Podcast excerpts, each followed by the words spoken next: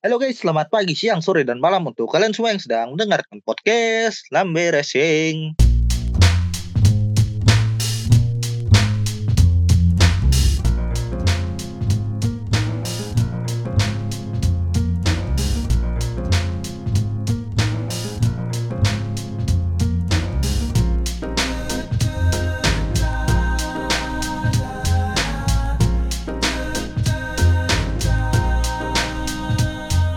Lambres episode 42. Iya, 42. Soalnya kan 40 Anjay, 42. F1 40 F1 pre-season, 41 MotoGP yang kemarin.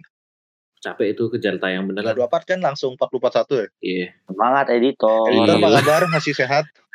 masih masih masih sehat. Alhamdulillah. Kelihatannya sih masih sehat ya. Kelihatannya. Kelihatannya Cuman emang- tapi Iya. Aduh. Ya, not apa feeling sih. well lah sebenarnya Iya, tapi iya. ya balik lagi. Maksudnya kayak gitu kan tidak terjadi sering juga kan. Lu kerja tayang kayak itu kan tidak terjadi Ada. setiap saat. Jadi nggak apa-apa lah. Ya, kali-kali lah soalnya bukan hal yang konsisten dialami di kehidupan lo juga. Anjing ya juga. Ya, dengan ke keadaan kejar tayang, belum juga masih dikejar-kejar sama deadline tugas. Emang gini lah nasib jadi mahasiswa. Semangat kakak. jadi mahasiswa konten kreator. Anjay. Ya. Apa kabar yang deadline 4 tugas sehari ya? Iya yang habis UTS quiz lagi. Sutes quiz langsung nugas lagi sialan. Lanjut. Kacau. Ya mau gimana lagi? Kadang kan kayak gini udah zaman-zaman mendekati masa-masa bulan Ramadan jadi ada beberapa kadang kan pasti kayak dosen minta ya dicepetin lah gitu biar jadi abis lebaran gak ada beban pikiran lagi buat lanjutin belajar. Iya buat lanjutin Emang belajar gitu jadi kayak dicepetin ujung-ujungnya kejar tayang. Kadang ada yang kayak gitu beberapa dosen sih. Oh, baru tahu. kayak akhirnya dicepetin ujung-ujungnya jadi kejar tayang gini. Ada Oh, yang sama aja, dua kali anjir. ada yang masih cepet. Sebenarnya sama aja cuman kayak durasinya lebih dimajuin aja sih. Ya sih. udahlah emang gini lah kehidupan mahasiswa sudah ditempa kehidupannya dihantam oleh banyaknya tugas dan juga keadaan yang mungkin mood kadang naik turun ngeselin juga Semangat dan kakak. walaupun, walaupun keadaan ngeselin-ngeselin gitu akhirnya hiburan kita semua kembali lagi di Yes. hari Minggu kemarin Yes. Formula One is Woo. back Let's go, boys. Mantap. Mantap. Formula One musim Penantian. 2020 2021 kembali di Bahrain kali ini di Sakir International Circuit sebagai pembuka di mana akhir pekan kemarin kita bisa kembali menonton setelah empat bulan lebih lamanya kalau nggak salah Iya. Formula One udah libur season. Mana apa musim ini Ah, juga gitu. orang-orang kelihatannya hype-nya cukup besar ya karena Iya. banyak banyak driver yang pindah, terus ada beberapa tim yang rebranding, ada dua tim rebranding, ada legenda yang kembali, rookie-nya lumayan banyak. Gak banyak sih, cuman menarik. Jadi orang tuh kayak bener-bener look forward gitu ya, look forward gitu. Orang-orang jadi forward. kayak look forward gitu. Wah, Lagi kan hype. sekarang juga selain dari pergeseran penonton juga di mana pertumbuhan Formula One ini kan lagi naik-naiknya nih sekarang terutama apalagi gara-gara masuk di Drive to Survive sejak tahun Nah. kemarin bahkan kelihatan kenaikannya dan tahun ini juga semakin terasa juga apalagi Drive to Survive sebelum pre-season udah masuk ke season ketiga walaupun season ketiga dari Drive to Survive ya bisa dibilang jauh di bawah ekspektasi dari event Jujur iya Formula sih. Ya apa? Ya memang bukan untuk kita lah itu. Untuk, Untuk orang kita, yang untuk ingin untuk nonton, newbie, untuk newbie newbie Iya. di luar sana. untuk ya Nah, untuk orang yang pengen nonton lagi gitu. BTW itu uh, Drive to Survive tuh nomor Iya. satu loh di UK sekarang ratingnya. iya, Seriusan. iya. Iya, nomor mantap satu. Iya. tuh. Mantap. Kan berarti itu menunjukkan animo ke masyarakat uh, luasnya kan gede gitu sampai dia jadi nomor satu apa series number Boleh one juga. di charts. Iya. Iya. Iya. Hebat. Hebat hebat hebat. Makanya uh, Am- Amazon Prime jadi pengen ikutan bikinnya MotoGP. Iya. Starting this season. Mari kita tunggu tahun depan apakah bisa sama seperti Drive to Survive atau lebih bagus atau malah ya lebih jelek. Kita lihat Ah, ya. who knows. Who knows, Who tapi knows? kan kalau di Amazon sama Netflix ini beda. Kalau di Netflix kan lebih mengarah ke gimana cara menjaring penonton. Akhirnya kan ditambah sedikit bumbu drama, tapi kita nggak tahu nih. Nanti di Amazon ini apakah keluhan-keluhan dari fans asli F1 yang menonton di TS kembali ada di di TS versi MotoGP yang dibuat oleh Amazon atau tidak? Ya kita tunggu aja tahun depan barangkali udah Hmm. di launch gitu tahun depan. Betul. Oke langsung masuk ke bahasan F1 masuk musim 2021 ini yang kayaknya resultnya ketebak ya. Ya bisa dibilang ketebak sama aja kayak sebelum-sebelumnya kalau kita hanya berpandangan dengan result. Kalau kita cuman Ya. kasarnya penikmat live score ya udah kita ngeliat ah balapan boring. Padahal Iya. Kenyataannya Padahal- kalau kita nonton dari awal sampai akhir kita Seru. mungkin Seru, tidak ada niatan untuk Asli. seru meninggalkan TV. Seru, seru, seru, seru. seru, Iya. seru. Orang kalau mungkin kalau nggak nggak sempat nonton atau skip gitu lah, gue skip gitu ngeliat, ah yang menang Hamilton lagi, Hamilton lagi. Padahal eh, nggak gitu, lu cuy. belum tak, lu belum lihat 10 lap terakhir kayak apa.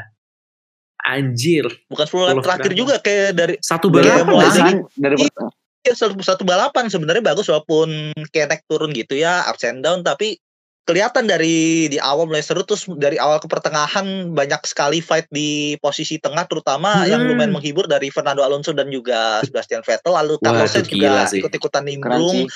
Membawa sedikit nostalgia pada fans Yeah. F1 di era 2010-an awal kala itu di mana Fernando Alonso dan juga Sebastian Vettel yang sedang bersaing untuk memperebutkan title benar-benar itu gimana ya itu kayak persaingannya ini minim drama tapi benar-benar fokus Ya, seru. di track. Iya. Iya, Iya. rapi. Semuanya itu clinical gitu. Gitu. Overtake-nya rapi. Overtake-nya rapi. Tapi saling overtake satu sama lain. Wah, jago. Keren sih, Iya. keren. Ya walaupun sayangnya Alonso harus retire ya di Iya, tadi. pertengahan menuju akhir. Tapi retire ini agak lucu. Iya, Iya gara-gara itu kan. kehambat, gara-gara masuk gitu gara-gara saluran udaranya kema- ketutup sama sampah sandwich. Ada ada buat asli anjir. anjir. Itu fakta banget sih. Bayangin lo udah ngabisin jutaan dolar, puluhan juta dolar untuk develop mobil di balapan pertama dan kalahnya sama bungkus sandwich. Sama plastik. Apalah itu. Aduh, sandwich sandwich. kasusnya gak beda jauh kayak Jack Miller tahun kemarin yang dia tiba-tiba motornya ngedrop terus akhirnya DNF kalau gak salah tuh gara-gara kalau gak salah dia DNF sih gue lupa iya kalau gak salah DNF gara-gara DNF bener. kayak saluran udara ini ketutupan dari kayak plastik visor gak tau dari siapa jadi pastor kan kadang kayak ngelepas visor no kalau visor Ah. dari kaca pembalap Iya, dicatat iya. terus tiba-tiba terbang kena tutup saluran udara kayak gitu kasusnya gak beda Anjir. jauh Ya, Anjir apa buang sih? sampah sembarangan. Ya. Di MotoGP bukan dari sini kita sudah mengambil pelajaran Iya. bahwa buang sampah sembarangan bukan hal yang bagus Iya itu kayak bisa buanglah merusak. sampah pada tempatnya. Iya. Ingat ya. kita setelah bahas in shortnya langsungnya kita bahas yang beralur dulu dari awal. Nah dari awal ini sebenarnya dari start ini sudah mulai terjadi drama di mana Sergio Perez tiba-tiba mobilnya mogok, mogok Iya. di di sebelum tikungan terakhir di lurusan terakhir sebelum tikungan Mhm. terakhir itu. Itu udah panik anjir. Anjir. Terus juga lo sadar gak sih di dashboardnya itu tulisannya kayak F gitu, Oh, pay iya? for respect. Iya. Anjir. Mobilnya bahkan udah kayak ah udah F. Udah nyerah. Mobilnya udah sadar. Iya. iya. Akhirnya start dari pit lane kan, terus mobil Iya. disuruh putar lagi sekali formation lap. Iya, diulang formation lap-nya Hmm. dan kemudian pas start sebenarnya di start ini lumayan lumayan good juga terus dari Sebastian Vettel juga berhasil gaining. Nah, di sini SJW bersukaria, bersuka cita karena sorak-sorai. Karena Gila. Nikita Nikita Mazepin menjadi korban di turn 2. Menambah daftar kor daftar panjang korban di turn 2 ini sebelumnya gue lupa, lupa siapa tapi yang ke highlight itu pas di free practice Kimi yang abis dia crash terus dia kayak ngobrol sama tim radionya no. Lo inget gak sih yang Ingat, ingat, ingat, ingat. free Ngobrol practice kedua kalau gak salah ya? Yang ngobrol Iya, kedua. lo bisa denger gue kagak. Yang can you, Kenapa can dia you hear me itu bukan sih? Gua lupa. Oh, Iya. Iya Iya, gitu. bener. Yang lo bisa denger gue kagak. oh. Can you hear me? No, I cannot hear you. Uh, but you answer me still. Dikerjain sama engineer. tapi kalau kita ngeliat mungkin orang-orang bakal ngetawain wah Mazepin crash hore hore senang senang tapi di sisi lain kalau kita benar-benar melihat apa yang terjadi sebelum-sebelumnya ini ini menambah daftar panjang dari kejadian di turn 2 aku gak tahu di turn 2 ini ada kejadian apa kayak makan tumbal Bukan. sih banyak driver yang Iya, tiba-tiba spin di sana Iya, mohon maaf kemarin Grosjean juga di situ kan. Iya. Literally. iya tak Iya, tapi Grosjean situasi beda soalnya kan senggolan Iya. kalau ini Iya, spin senggolan. Iya. beda. Kalau ini sendiri dia. Iya. Karena anu kan karena nge- ngegas terlalu ce- kenceng kan. Apa gimana sih Iya. gue lupa. Ya Karena pokoknya kalau dari Mazepinnya sendiri dia klaimnya itu kesalahan dia sendiri. Iya. Pure Murni kesalahan dia dia karena bukan salah mobil, itu errornya dia. Hmm, iya. Terus ya udah SJW bersorak-sorai, gegap gempita, bersenang hati. Wah, Tapi gini di sisi tapi di sisi lain nih kalau yang kejadiannya Mazepin kan dia spin Mick Schumacher juga spin juga. Kejadiannya di turn 4 tuh gak beda jauh sebenarnya dia pas lagi exit corner terus ke spin. Jadi ini apakah dari Haas sendiri mempunyai permasalahan di mobilnya iya, bisa jadi dari demen mobil. banget melintir gitu soalnya kan sih. as we know sebenarnya Haas ini kan biasanya pakai mobil Ferrari musim sebelumnya ibaratnya kayak Force Lah, India iya Aston juga. Martin versi downgrade parah lah gitu jadi Lah, apakah ini pertanda ya Sepertinya. Berarti dia beneran pakai mobil Ferrari musim lalu yang banyak banget perspinalaan duniawinya. Sepertinya. Em, bisa jadi dengan mobil yang kayak teori gitu. itu, gitu loh. iya Seperti seakan apalagi kan juga kejadian spinnya si Mazepin dari kualifikasi akhirnya nyepam bikin Vettel ignoring yellow flag akhirnya kena penalti grid start dari paling belakang sama amat kena banget. tiga Aduh, penalti poin gara-gara ignoring gue tuh jadi gue jadi pengen lebih fokus deh dari situ ke Mazepinnya.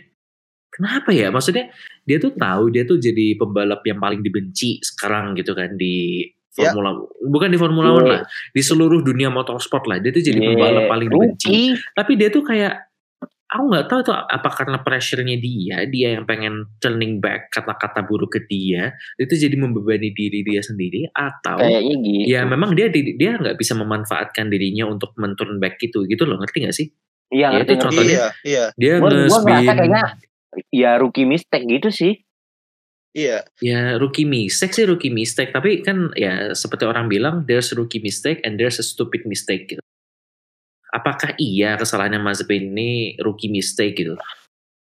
Eh, masa Hmm. rookie mistake ini kalau lo lihat ini gimana? Ya ini situasional. Soalnya kan dari mobilnya juga ya kayak gitu. Mohon maaf Nah, banget itu kan. Nah, maksudnya orang bisa argue juga gitu kalau misalnya ah Iya, Schumacher iya, iya. juga nggak spin tapi nggak separah itu gitu. Orang-orang kan gitu ini Hmm, salah Gak, siapa gak separah itu gimana ya spinnya sebenarnya lebih parah cuman kebetulan gak bikin DNF Iya, dan tidak diekspos juga. iya. Biasalah, Iya salah. gak ada yang mau ekspos juga. Iya. Semua orang udah fokus ke satu orang aja. Iya. kode expose jeleknya bahaya pak Bahaya, bahaya. Kasihan tuh nanti ada yang kecewa. banyak orang kecewa kok Oke, lalu Iya. setelah kita bahas Mazepin yang spin, tiba-tiba jadi Maze spin, jadi bahan meme baru, dan jadi bahan samsak online gitu bagi netizen-netizen, terutama netizen Inggris actually kalau kita lihat dari demografinya. lalu kita ngebahas ke Sergio Perez yang bisa comeback seperti Wah, biasa, tapi ini tapi ini bukan hal yang harus bikin kita kayak wah bisa comeback bla bla. Masih ini udah hal yang biasa bagi se- seorang Sergio Perez untuk menghadapi balapan dalam situasi membutuhkan plan B. Udah kebiasaan dia ya. Menurut lo sendiri gimana dengan comebacknya Sergio Perez di race kali ini? Apalagi kan di race sebelumnya yang dia menang di Bahrain kan dia juga situasinya comeback juga tuh. Hmm. Iya, iya, iya. Kalau dari gue sendiri tuh, ya memang Ceko tuh jago. emang udah Iya. mature gitu. Kalau lu lihat dari gaya nyetirnya gitu, memang udah terlihat kalau dia tuh memang, ya aku nggak tahu ini overstatement atau bukan, tapi gue rasa dia kayak memang sakir spesialis gitulah intinya. Udah berpengalaman. Ya, udah apa uh, pengalamannya banyak, CV-nya lumayan Iya. panjang kalau kita lihat. Dan ditambah mobilnya Red Bull yang cukup kuat di musim ini. Jadi ya comeback bagi dia easy lah, cukup easy. Boleh lah, boleh lah. Ya cukup ya bisa gitu, bisa possible. Cuman ya gue malah lebih mikir gimana kalau Perez nggak nggak sempat mogok dan itu dia sampai mana ya? Dia apakah bisa lebih jauh? Maksudnya siapa tahu bisa challenging Bottas untuk tampil podium gitu. Mungkin Bisa sih. kalau dia nggak kalau dia nggak error di awal, kita bisa lihat ya? di balapan berikutnya. Bisa aja, Nah, tapi nggak tahu juga karena di Formula One ini banyak sekali kejadian-kejadian yang kadang ngeselin kalau udah dapat momentum bagus ya kita nggak tahu. Kadang Tuhan juga bercanda. Tuhan memiliki kata lain, bro. Oke, setelah membahas seorang Ceko yang menampilkan performa yang sama bagusnya dengan musim kemarin pas dia berlaga di Sakir, lalu ada Lando Norris yang menampilkan bold performance di race kali ini. Dia mengalahkan teammate-nya seorang Daniel Ricciardo dan bisa Boleh lah. finish di posisi keempat di depan boleh lah, boleh lah. Charles Kacau Leclerc. sih. Kacau sih. Gua gua lebih menyoroti ke performanya McLaren sih, bener-bener positif Iya. berarti ya. Ya, Melanjutkan Salah satu. tren positif tahun lalu. Keren sih, gue salut sih. Ini lebih Apakah itu ke improve karena iya bener. Karena Mercedes mesin Mercedes juga Mercedes ngaruh juga juga sih. itu ngaruh. pasti ada Mercedes pengaruh. ngaruh, driver bagus dan juga kebetulan yang di free practice ini juga kelihatan kalau Mercedes ini bisa mengancam posisi dari Red Bull dan juga Mercedes walaupun ya kenyataannya fakta lapangannya ketika race masih belum selevel. Ya bisa lah dikit-dikit tapi nggak nggak terlalu mengancam banget gitu lah menurut gue. Mungkin belum kali ya. Mungkin kita Oh, lihat belum, balapan belum. berikutnya. Nah itu dia, mungkin belum. Bisa jadi Siapa belum. tahu. Hmm. Hmm. Kan balapan pertama nih biasa lah. ada, kita lihat aja tahun Iya. depan. Atau akhir musim gitu. Setelah upgrade datang. Tapi kalau kita belajar dari musim kemarin nih, jangan Hmm. ngasih hype yang gede ke McLaren apalagi ke Lando Norris. Aduh, Aduh, kenapa kecewa nanti kecewa ujung-ujungnya? Iya lah, Iya. HP lagi ter. Iya. hanya. Iya. Tapi dengan Iya. performa Lando Norris kemarin bisa keep bahkan keep pace bisa konsisten dan akhirnya finish di posisi 4 patut diapresiasi mengingat dia finish di depan teammate-nya seorang dari Ricciardo dan juga di depannya Charles Leclerc. Iya loh. Jago sih. Gak tau itu antara memang dia ini sudah me-mature. Ya, kalau gue bilang sih mungkin ya salah satunya itu. Dia jadi mature, terus habis itu eh dia pakai Mercedes dan kebetulan ya mungkin ya it's it's his day lah. Dan heran kalau dia bisa pivot, dia bisa konsisten juga menjaga pace, eh lebih unggul dari yang lain di belakang. Tapi kalau mau ngelihat nih Leclerc nih, wow, Bicara soal Leclerc dan Ferrari nih. Mantap. wow, Wow. finally. Apakah Ferrari sudah bisa dibilang comeback? Iya. Hmm. Mbak. Belum sih, gue Kalau dia comeback harusnya dia di posisi atas bukan di papan tengah. Iya sih. Kayak, tapi akhirnya akhirnya ada sesuatu yang positif nih dari Iya. Ferrari nih. Akhirnya ada perkembangan. Ada perkembangan tapi gak bisa diharapin lah. Masih belum bisa diharapin. Iya, jangan ya itu. Ya jangan diharapin tapi setidaknya kalau dilihat dari tahun lalu ya mendingan lah. Boleh lah, boleh. Iyalah, Banyak soalnya kan soalnya kan balas berjalannya udah dihilangin dari angkat. Iya, Curang sih. iya. Balasnya sudah diangkat, true pace-nya terlihat. Tapi Sainz biasa aja, maksudnya dia kemarin race pace-nya juga nggak nggak nggak istimewa. Dia di beberapa battle juga kayaknya belum mungkin belum apa ya, belum shining banget lah. Mungkin dia belum terbiasa sama mesin Ferrari kali ya. Mungkin Eh, sih. bisa jadi apalagi statusnya sekarang dia menjadi driver kedua juga terus juga mobil Iya. Ferrari kan di develop buat seorang Charles Leclerc.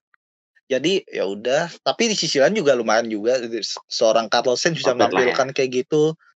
Bisa dibilang lebih baik dari Vettel kalau keadaan di keadaan yang sama. Mungkin, mungkin tapi dengan keadaan gitu ya bisa jadi dengan keadaan Vettel sekarang. Oke lalu setelah kita ngebahas forma yang bagus dari Charles Leclerc dan juga Lando Norris, kita masuk ke Yuki Tsunoda yang kemarin caper Jago. banget, sumpah. Jago cuy. Lagi hot form banget. Sugoi. Anjir. Kacau. Keren. Lo, lo kayak nyangka. bisa ngeliat gak sih kayak kayak gimana ya anggapannya yang disorot sepanjang race kemarin ini antara Max Verstappen dan juga Lewis Hamilton, tapi yang mencuri perhatian adalah seorang Yuki. Tsunoda. Lo ngerasa gak sih? Iya. Iya, gue Gila. gue juga. Wow, P9 cuy. Di debut pula. Wow. Dia di debut Dia naik dia langsung mencetak rekor sebagai debutan Jepang pertama yang bisa meraih poin, debutan Asia pertama yang meraih poin juga dan wow. Naik naik di berapa Alpha posisi? Tauri, Lima ya? lima kalau nggak salah dia start di 14 kalau nggak salah lupa gue. Hmm. Iya, iya. Terus Ya, juga gue- dari kemarin dia battle-nya juga bagus banget sebenarnya. Dia Iya, dari penempatannya lumayan, lumayan, lumayan. kalau dilihat-lihat nih lo ngeliat kayak ada sisi seorang Yuki Tsunoda Yuki Tsunoda ini lo ngeliat gak sih kalau dia ini ada sisi di mana kalau lagi battle dia penempatan posisi dia dari masuk turn dan exit turnnya ini gak beda jauh kayak seorang Fernando Alonso dulu Hmm. Iya, ha, gue gue gue Bisa ngerasa bisa loh. dibilang gitu. Gue ngerasa, gue ngerasa. Iya, iya. Kayak soalnya kan kayak kayak gue ngelihat itu kayak kok nggak asing ya gitu loh apalagi Hmm, pas battle clinical. sama Alonso juga itu ini gue ngerasa kayak mirip-mirip aja gitu fotokopi berjalan Iya, Anjir. Dan dia tuh finishingnya juga rapi gitu, clinical banget Iya. kalau kita lihat. Nah. Dia nyalip tuh enteng gitu, nyalip pas battle akhir-akhir eh, saat dia ngedive bomb siapa ya Ocon ya, yang terakhir terakhir banget. Stroll Stroll Stroll, oh iya ya dia ngedive bomb Battle Stroll. sama Stroll, Itu rapi banget, gila. Rapi. Anjir. boleh sih boleh sih dari cara Kacau. dia masuknya dia ngelihat opportunities dari situ ngedive boom berhasil gak beda jauh kayak Alonso sebenarnya kalau bisa Iya. dibilang dan Yuki Tsunoda Yuki Tsunoda sendiri sudah mengakui kalau dia kopas dari gayanya Alonso kalau lagi fight Ya wajar kalau kita lihat eh, dia kan generasinya sama kayak kita-kita kan. Dia iya. di umuran 13-14 tahun juga ngelihatnya pasti seorang Fernando Alonso juga. Dia akan mengamati Iya. Alonso gitu loh. Ya wajar aja kalau dia ya wajar dan ngefans. dan juga dulu kalau gak salah pas di Fuji 2008 kan Yuki Tsunoda juga sempat nonton yang balapan di Fuji pas itu yang menang Alonso Nah itu. Nah. Udah Kan pas lah. bisa jadi. Soalnya kebetulan juga dari Yuki Tsunoda sendiri dari bapaknya ini doyan bukan doyan dari bapaknya ini kalau ngelihat Fernando Alonso demen lihat cara driving style dia cara dia ngebawanya si Alonso ini. Mungkin dari pas kecil udah diajarin sama bapaknya dijijelin gitu ilmunya nak coba ikutin dia nanti lo Iya. barangkali jadi jago kalau pas udah ngebalap. Anjir. Beneran diikutin. Bener dan berhasil. cakep kan. Gue gue gue gue looking forward, forward sih gue gue lihat ke depannya kayaknya potensinya gede sih kalau Yuki Tsunoda ini Iya. Jadi kita tunggu saja ke depannya apakah seorang bocil anak muda berbadan anak SD ini akan kembali menunjukkan tren positifnya di race-race selanjutnya atau ini hanya impresi pertama. One race Ya semoga saja dia bisa menjadi lebih kons- Konsisten. jadi konsisten dan juga juga formanya tetap bagus. Soalnya ini hype udah gede juga, potensi dia udah gede juga dan juga dia bukan sekedar titipan Honda. Dia punya skill, dia berpotensi dia masih muda. Semoga Gila. ke depannya jadi konsisten dia juga improve jadi lebih baik juga. Oke lalu masuk ke bahasan yang sempat rame kemarin nih. Wih ini sampai sekarang ributnya. anjir Sumpah. Eh, peristiwa Tapi- tikungan 4 Eh, Tapi sebelum masuk ke tikungan keempat, gue mau ngebahas ke strategi Red Bull lawan Mercedes Nah, yang iya, Red Bull ini, aduh, mungkin bisa dibilang secara result mereka kalah dalam pertandingan match strategi. Dalam peperangan strategi ini, strategi war mereka kalah melawan Mercedes. Red Bull Dewa Kipas. Anjir lawan Grandmaster. Grandmaster Bono. Game buruk Anjir. Anjir. Ya gimana ya maksudnya ya, Mercedes bisa ngehitin Hamilton dengan benar gitu timingnya tepat.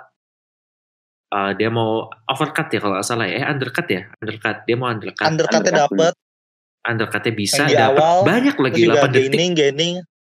Gue juga juga kalau dilihat ini si Mercedes, dia kayak bisa nempatin mungkin ini pengalaman karena mereka terbiasa stint gimana cara bisa ngejaga ban dan Red Bull ini mungkin karena mereka terlalu pede, terlalu di atas angin akhirnya mereka mencoba stint yang gimana ya kayak mencoba lebih awal tapi sayangnya malah mengorbankan pace mereka terutama di lap-lap belasan Hamilton abis speed dia kayak gainingnya banyak banget itu bisa Uh, kacau tuh. 68 detik Masuk. sebelum Verstappen slapnya nge-pit.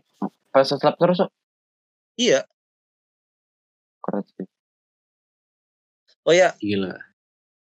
dengan peperangan strategi ini tentu saja kan berdampak sama result apalagi pas battle-nya Hamilton sama Verstappen. Oke, sebelum kita masuk ke bahasan Nah, battle-nya ini. Max lawan Lewis, Ini. mungkin kita bahas yang battle yang lumayan menghibur di pertengahan race antara Fernando Alonso dan juga Sebastian Vettel. Featuring Carlos Sainz. Menurut lo gimana ya battle-nya mereka berdua pas pertengahan race? Mereka kan kayak tuker-tukeran banget kan. Kayak tiap Iya. lap mereka bertiga Iya. tuh bener-bener kayak. Lu kalau kalau tahu kayak eh, bola yang ada apa kayak eh, lingkaran ada tiga bola. Mereka tuh kayak muter saling tuker-tukeran posisi gitu loh. Oh, di Iya, tiap iya. lapnya. Seru sih kalau misalnya kita lihat. Maksudnya itu alasan kita nonton F1. Kalau bisa dibilang ya. Battle battle Hmm. battle-nya tuh cakep sih. Battle-nya rapi, men- men- cakep. menunjukkan menunjukkan keseni kesenioran mereka semua. Hmm. bukan senioran juga di samping bakat tapi itu juga menunjukkan world class. Kalau itu Nah, tuh di iya, kelas mereka kelas world class battle. Kelas banget. Rapi. Sebenarnya dia gimana ya? Itu yang ditunggu-tunggu dari fans F1 dari tonton sebelumnya apalagi kan Alonso udah trak- masa-masa dia terakhir di McLaren seperti yang kita tahu kayak gimana. Aduh, jadi gak bisa ngelihat battle fight kayak gitu dan sekarang udah saat yang tepat bisa ngelihat Vettel sama Alonso kembali battle lagi seperti masa-masa 2010-an awal. Gue suka sih beli itu walaupun nggak terlalu berang nggak walaupun nggak berlangsung terlalu lama ya lo ya. Tapi gua gua gua ancungi jempol. Mungkin Karena kalau keren. posisinya bukan di pertengahan, kalau di posisi-posisi perebutan untuk lead, uh, minimal posisi Uh. posisi tiga lah gitu, bah. Panas itu. Anjir tuh wah Oh, gua gua gua gak Itu bisa itu Gak naik bisa tiga kali lipat excitementnya. Iya. Kita semua kayak Oh, Dua orang legend, dua orang yang punya banyak fans, dan juga dua orang ini seorang world class driver. Kalau kayak gitu udah bukan suatu hal yang bisa dilihat seumur hidup sekali gitu. Kadang mungkin kayak kesempatan seumur hidup sekali gitu. Tapi ini kebetulan bisa terjadi lagi. Wow banget, kesempatan langka bisa ngeliat kayak gitu dan kebetulan di musim ini dengan keadaan Alpine, Alpine yang kayak gitu dan juga Aston Martin yang kayak gitu, kita akhirnya bisa ngeliat lagi battle yang sudah lama lam, sudah lama sekali dinantikan oleh para fans Formula One. Oke, abis ini kita masuk ke yang bagian paling panasnya nih Nah. battlenya. Nah ini nih. udah langsung aja dah. Ini jadi sebenarnya Max itu melanggar nggak sih? langsung aja deh. Iya, siapa dulu nih? Mau siapa dulu nih? Great, ayo. Menurut lu melanggar nggak? Oke. Jadi gimana ya? Secara rule, secara buku sebenarnya bukan overtake yang legal. Mengingat kalau kayak gitu kan kalau udah ngelebar, kalau kita benar-benar gitu- ngikutin dari textbooksnya, kalau udah ngelebar dapat gaining di situ, berarti kita udah ngegaining dan itu gak diperbolehkan. Ya, boleh. Harus ngasih posisi balik. Di sisi lain di posisi kayak gitu, Max Verstappen posisi pertama di luar, kedua pas dia exit corner kan dia sempet kebanting ke kiri buat positioning lagi buat dikoreksi lagi positioningnya juga. Jadi akhirnya ngelebar dan pas sebelum ngelebar ini dia posisinya juga udah di depannya Hamilton. Nah kan yang dipermasalahkan ini dari FIA pertama di samping mereka dari rules yang abu-abu yang nggak jelas blur Iya, banget. Karet. Gak Iya, jelas. Iya, karet pasal karet. karet. Udah Karet, kayak jelas UU itu. ITE aja. Iya kayak UIT. Eh gue gak ikutan, gue gak ikut. Iya. Lo ngerasa sih, lo ngerasa gak sih kalau dari kata advantage yang dimaksud ini kan yang dimaksud ini kalau misalkan lagi battle doang. Nah, sedangkan kata advantage ini artiannya luas dan agak Luas. gimana ya? Kurang dipahami jadi kayak susah nangkep gitu karena blur banget. Kurang kurang Hmm. coach gitu loh. Jadinya Hmm. rancu. Jadi apa Iya, sih yang dimaksud Kayak misalkan nih, gaining advantage? Batas-batas Iya, gaining kayak- advantage itu Iya. apa aja gitu loh. Nah, Nah, iya itu. Kalau misalkan sebatas battle doang, misalkan lo udah nge-wait sampai 29 kali dengan gaining waktu 0,01 detik sedangkan yang sekali doang dengan gaining 0,2 detik yang 0,2 yang 29 kali ini masih ada jarak 0,09 detik masih legal padahal itu itu gaining, itu gaining walaupun di aturan bukunya ini Legal. diperbolehkan. Di sisi lain, yang situasional kayak gitu dianggap ilegal nih. Mungkin agak sedikit kembali seperti kejadian Vettel dan Hamilton di Kanada dulu kalau nggak salah. Iya di Kanada Iya, 2019. kan, ada benar, 2019. Tapi ini kebetulan karena dari rule booknya udah tertera, cuman permasalahannya kembali lagi dari FIA-nya dan juga dari rules-nya ini di mana bagian advantage-nya ini agak blur dan dari track limit yang tiba-tiba pas race ini gak ada free practice kualifikasi ada pas race juga gak ada jadinya ya gimana ya para pembalap ujung-ujungnya memanfaatkan sebisa mungkin Iya, pastilah. Maksudnya FIA itu kurang kurang jelas dan kurang koersif gitu loh. Kenapa kok track limit itu nggak diaplikasikan secara rata di seluruh balapan? Itu yang pertama. Yang kedua, ya yang seperti dibilang tadi, kalau misalkan kita gaining dengan cara kita nge-wide sel- eh, satu kali wide 0,001 gitu kalikan 29 itu tetap aja kan kayak Ya ini ya kan. kalau tetap dikalikan advantage- 29 akan jadi gaining juga ya kan? tetap dan- aja mendapatkan keuntungan. Iya, iya. Tapi Iya. kok bisa berbeda gitu maksudnya gimana? Nah, Mohon maaf Nah, itu. ini gimana ya? heran. kalau Iya, pengaplikasiannya kayak gitu ujung-ujungnya orang pasti bisa protes kayak seolah-olah kok ini kayak bera- agak berat sebelah karena in the end yang dianggap sama orang ini advantage dari gainingnya ini ujung-ujungnya ke situ lagi balik-baliknya Nah, itu bingung kan jadinya. ya udahlah panitia eval lagi di eval sampai Aduh, malam-malam panitia eval tuh revisi, begadang. revisi, Bergadang yuk buat evaluasi yuk. revisi. Eval dimarahin senior Dimarahin jentot. Bareng kakak panitia. Aduh. Ya bisa aneh-aneh aja nih FIA bikin rules nggak jelas, bikin rules karet, bikin rules, aduh, nggak ngerti gitu. Sebenarnya gimana ya? Kalau misalkan nih, gue malah jadi kepikiran gitu. Kalau misalkan Max Verstappen nggak akan ngalah gitu, tidak memberikan uh, posisinya lagi ke Hamilton gitu, dan terus ngelaju, terus balapan, uh, dia kalau misalkan dikenain penalti, kan ujungnya sama sama aja kan, sama-sama P2. iya Iya. Kalau kayak gini deh, misalkan kan dia mulai struggle karena posisi pas battle-nya tiba-tiba dia yang lebar nih yang pas dia lagi battle sama Hilton. Misalkan nih masih lanjut terus nih masih gaspol, terus tiba-tiba ada dikonfirmasi di pertengahan race ada penalti ya kayak Vettel itu kan penaltinya dua detik ya kalau nggak salah apa lima detik gue lupa. Hmm. Nah kalau dapat segitu seburuk-buruknya skenario juga lo dapat posisi dua juga kalau lo ngasih lo sebenarnya lo gak kepikiran kalau lo bakal dapat balik dapat balik posisi satu juga mengingat yang di depan lo ini seorang Lewis Hamilton dengan Mercedes dan juga keadaan ban lo ini sejak lo keluar dari pit lo itu udah ngepush banget buat ngejar Hamilton dari jarak mangkas dari jarak sekitar 8 detik sampai battle fight kayak gitu. nah kan. Nah. Maksudnya ada ada kans juga kalau misalkan Verstappen mau mengextend gitu loh. Iya. Dapat nih, oh dapat penalti dua detik ya udah tambahin aja tiga detik dia mempercepat diri. Heeh, masih bisa sebenarnya. Ada kesempatan gitu loh. Yang tapi ya itu yang gue nggak habis pikir. Apakah mungkin karena penalty points ya? Maksudnya kan kayak gitu kan Verstappen bisa aja dapat eh, apa namanya yaitu eh, poin pelanggaran kan. Yang kalau dikumpulin banyak nanti bisa kena race ban. Mungkin dia Iya, nggak mau bisa kena itu jadi. juga.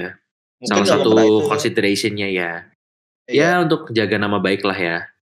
main aman. Tapi di sisi Iya. lain kalau kayak gitu kan juga dari kata advantage si- sendiri yang masih agak blurry ini Red Bull masih bisa ngebanding kalau mereka mau. Kalau misalkan mau Nah. walaupun sejelek-jeleknya skenario ujung-ujungnya P2 juga soalnya jarak botas sudah jauh. Iya. Itu udah nggak tahu dah. Maksudnya masih bisa banding. Terus yang sebenarnya yang itu sih yang kocak itu pas dia ngasih mungkin ya mungkin ya. Dia nih ya udah kasih aja dulu lu kerja di dua lap berikutnya. Dikira bisa ngejar beneran taunya Hamiltonnya terbang. Iya. Iya. terbang beneran sampai satu kali apa satu lap ya? Itu eh, di luar DLS zone-nya Verstappen kan. Salah, ngebuat. Iya. Verstappen sampai nggak bisa ngejar Lo sadar sih kalau pas posisi si Verstappen ngasih ke Hamilton ini posisinya lagi posisi Verstappennya salah posisi. Coba ngasih posisinya yang di lurusan terakhir sebelum tikungan terakhir. Lo masih ngejar, bisa ngejar di RS lagi dong Verstappennya. Iya. Lo sadar gak? Sadar sih. Iya. Kenapa harus di situ gitu loh? Nah, Kenapa ya mungkin mereka berpikir lebih cepat lebih baik atau mungkin mereka ke depannya akan mendapatkan momentum yang lebih baik gitu. Ya, gitu Walaupun sih. endingnya ya udah Karena waktunya juga udah kepepet juga kan ya. Iya. Iya. Berarti Mungkin di terlalu end- optimis mereka. ya terlalu spekulatif lah sebenarnya. Iya. Terlalu spekulatif. Buset spekulatif deh kayak motif eh motif spekulatif main saham. Kalau race F1 kemarin lo ngasih rating berapa nih? 1 sampai 10 di Bahrain. Ah, I will I will say 8 setengah deh. Oke. Tujuh, tujuh terlalu rendah gak sih ya? Ya, Kayak terlalu rendah kok 7. Ter, delapan lah, delapan lah, Ah, delapan lah. delapan. Boleh lah, boleh delapan setengah. Kalau banget ya, Ah. ada gimana gitu loh. Iya, Iya. Kalau ngeliat result, gue ngerti kalau ngeliat result emang kayak gitu. Cuman kalau Iya. kita ngeliat secara kualitas race-nya ini Padahal cakep, bagus kok. bagus, Wah, bagus. Perang, perang, perang strateginya gue masih suka. Iya. Perang Iya. perang terbaik. Di depan ada perang strategi, lalu fight untuk perebutan posisi juga lumayan seru banget dan juga di pertengahan fightnya banyak banget walaupun banyak yang sayangnya kurang kesorot apalagi Sunoda yang berkali-kali dia fightnya juga menghibur banget apalagi di, Yoi. di pertengahan juga uh, fight antara Sainz dan juga Alonso dan juga Vettel menghibur kita dan membawa nostalgia pada F1 era 2010-an awal. Oke, kayak gitu kita ada sampai di akhir episode dari episode 42 Yoi. gue juga gimana ya untuk musim ini gue gak bisa nebak lah tapi gue berharap mungkin sama kayak lo semua ya gue berharap semoga musim ini bukan musim yang sama dari sebelum sebelumnya dalam artian semoga ada banyak hal yang lebih mengejutkan dan juga berhubung kebetulan di musim 2021 ini yang menjadi juara di tahun sebelumnya dari MotoGP dan juga F1 belum kelihatan bagus banget belum kelihatan tangguh banget ya kita gak tahu seperti kayak gimana ke depannya apalagi F1 kan juga Red Bullnya mulai naik Mercedes Hmm, Red yang mulai memberikan perlawanan.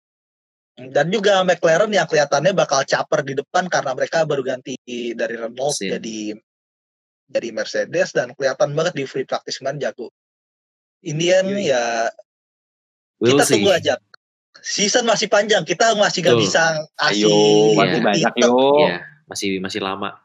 Masih Lama. banyak kemungkinan yang akan terjadi kita nggak tahu ke depannya apakah Red Bull bakal ngebatal apa Mercedes emang beneran kuat apa mungkin Ferrari tiba-tiba dapat dapat ilham gitu apalah ilham dari langit bisa tiba-tiba anjing. dominasi di sisa musim kita nggak tahu Iya juga ya. Intinya musim- Siapa tahu loh. iya Juga bisa tapi bisa. intinya balik lagi di musim ini ini musim yang akhirnya setelah bertonton kita menunggu akhirnya kita kesampaian juga dapat musim yang kompetitif untuk ajang balapan Bisa dibilang begitu.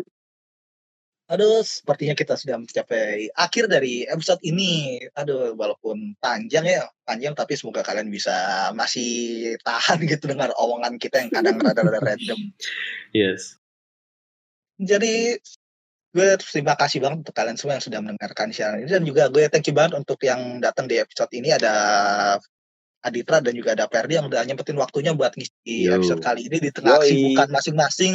Gue ngerti kok sibuk banget karena gue juga sibuk kejar tayang pak kuliah. Tugas juga banyak banget sialan. Aduh. Semangat. Semangat. Semangat juga untuk kalian semua yang dengan keadaan kayak gini masa-masa mau UTS juga kelihatannya mau kuliah. Semoga kalian masih semangat kuliahnya terutama yang semester 4 ataupun semester 6. Semoga kalian tidak merasa salah jurusan. Dan juga gue gak ada capek-capek buat ngingetin kalian semua di tengah keadaan pandemi kayak gini mungkin kalian semua pasti udah ngerti lah masalah ya protokol kesehatan dan segala macam tapi yang masih gue tekankan kali ini gue juga buat kalian semua tengah keadaan kayak gitu pandemi mau kelar kalian juga harus tetap positif karena di kehidupan ini semuanya harus positif positif semuanya harus positif kecuali tes covid itu hasil tes swab maupun tes PCR anda maupun tes anda tes anda sekian dan terima kasih gue tidak cabut baik Ciao. Bye. Bye.